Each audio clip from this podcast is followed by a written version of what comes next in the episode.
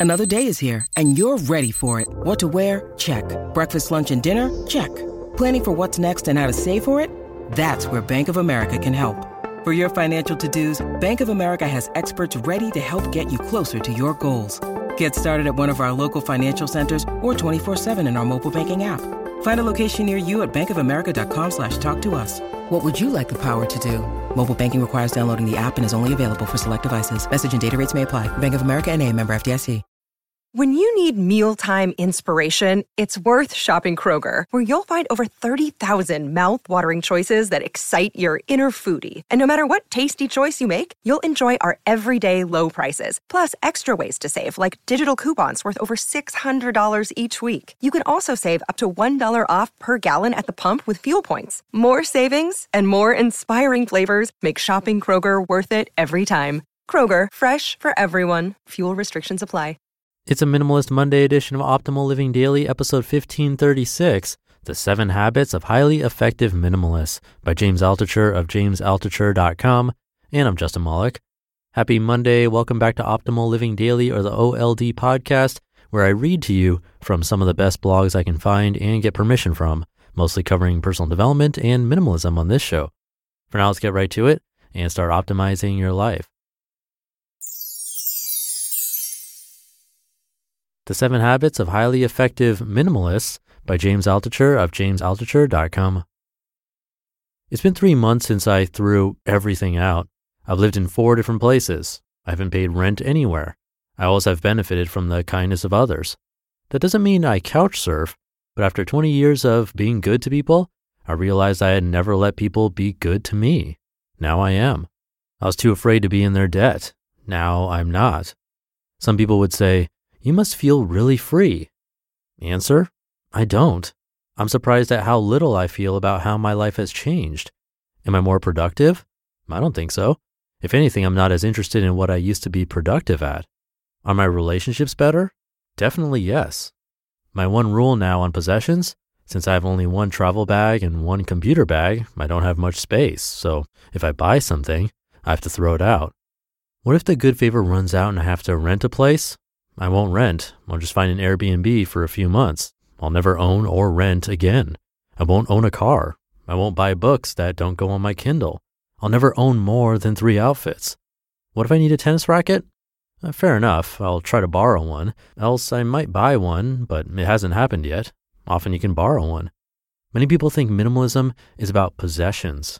It isn't at all. Having less possessions is a symptom of minimalism, but it's not minimalism itself. In fact, no more minimalism. Let's call it emptiness and apply it to life. I can't measure better or worse, but I certainly enjoy my life a lot more right now. Every day is either an adventure or an opportunity to observe an adventure. There's no in between anymore. The seven habits of highly effective minimalism or emptiness. Number one, don't lie. Lying is the opposite of minimalism. You spin a complicated web between people and imaginary worlds that you have to keep track of for no purpose.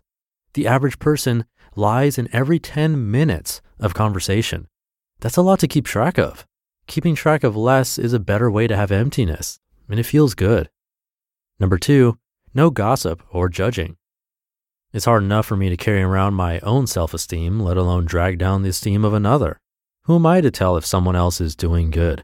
It's just a waste to gossip or judge. It's junk food for the brain. Number three, be curious. I already know about my life. I don't know about yours. Every one of the 8 billion people on the planet has been given one thing at least for me to learn. It's my job to watch, observe, ask, and learn that one thing. It's not my job to lecture or talk. Number four, eat less.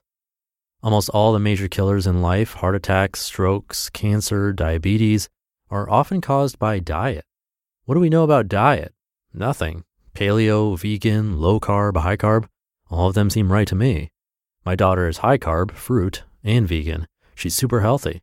Many of my friends are low carb, high protein, paleo. They seem super healthy. I think the only thing everyone agrees on processed sugars are bad. Almost everything we eat has processed sugars. So just eat less of it. That's the only thing we really seem to know. I've been doing it. Seems to work. Number five, no internet.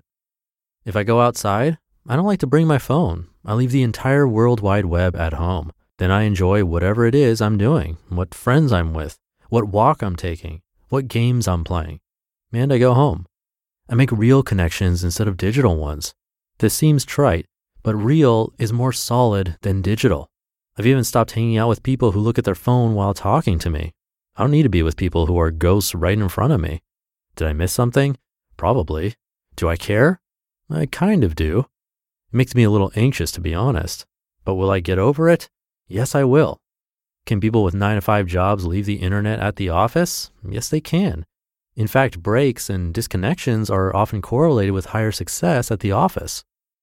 Number six, do something you enjoy. I like to go out to Union Square Park and play chess. I play Paul, who I've been playing since he played at Washington Square Park when I moved to the city in 1994. I like to win. Sometimes I do. He's very good, though. I like the banter. I like the activity around me. I like listening to everyone making jokes. It makes me feel good in my chest and in my head. I listen to my body. If it tells me I like something, then I try to do more of it. If it tells me I'm comfortable, then I try to do less of it. What if I don't have time to go to a park? Okay, don't do that. Try listing 10 things a day that you do enjoy. See how much of them you can do. If you can do something for one minute today and figure out how to double it tomorrow and double it the next week, then soon you'll find something you're doing that you love. Emptiness in life leaves room for the things you enjoy. You don't need to have an adventure every day. Sometimes emptiness leaves room for the adventures to happen around you and you can watch and take delight in them. Number seven, leave room for possibility. We do feel better when we do things we are competent in, but when we are bogged down with millions of items in our closet, when we are bogged down with dreary responsibilities from a job, when we are trying to keep up with our TV shows and our newspapers and our meetings and our coffees, we remove possibility from our lives. Are you interested in music? This is a possibility. But I can't play an instrument. Okay, but list 10 other things about music you can do. Can you write reviews? Can you curate the best hits of the week? Can you find older things that people have forgotten and interview the songwriters? Can you? Can you? Can you? A life filled with everything leaves room for nothing. A life filled with nothing leaves room for everything. That is possibility. And possibility leads to competence, leads to better relationships, leads to freedom. It's been three months since I've thrown everything out. I've been stressed, anxious, happy, curious, sad, free. You just listened to the post titled The Seven Habits of Highly Effective Minimalists by James Altucher of jamesaltucher.com. Thank you to James. He's a very popular writer and host of the James Altucher Show, that's a podcast and he's a well known minimalist known for living out of Airbnbs all over and taking everything he owns with him. Definitely interesting lifestyle, not for all of us, but in either case, he always has a unique perspective. I'll leave it at that for today. Hope your week is off to a great start. Thank you for being here and listening to me and for subscribing to the show. I'll be back tomorrow reading to you as usual, where your optimal life awaits.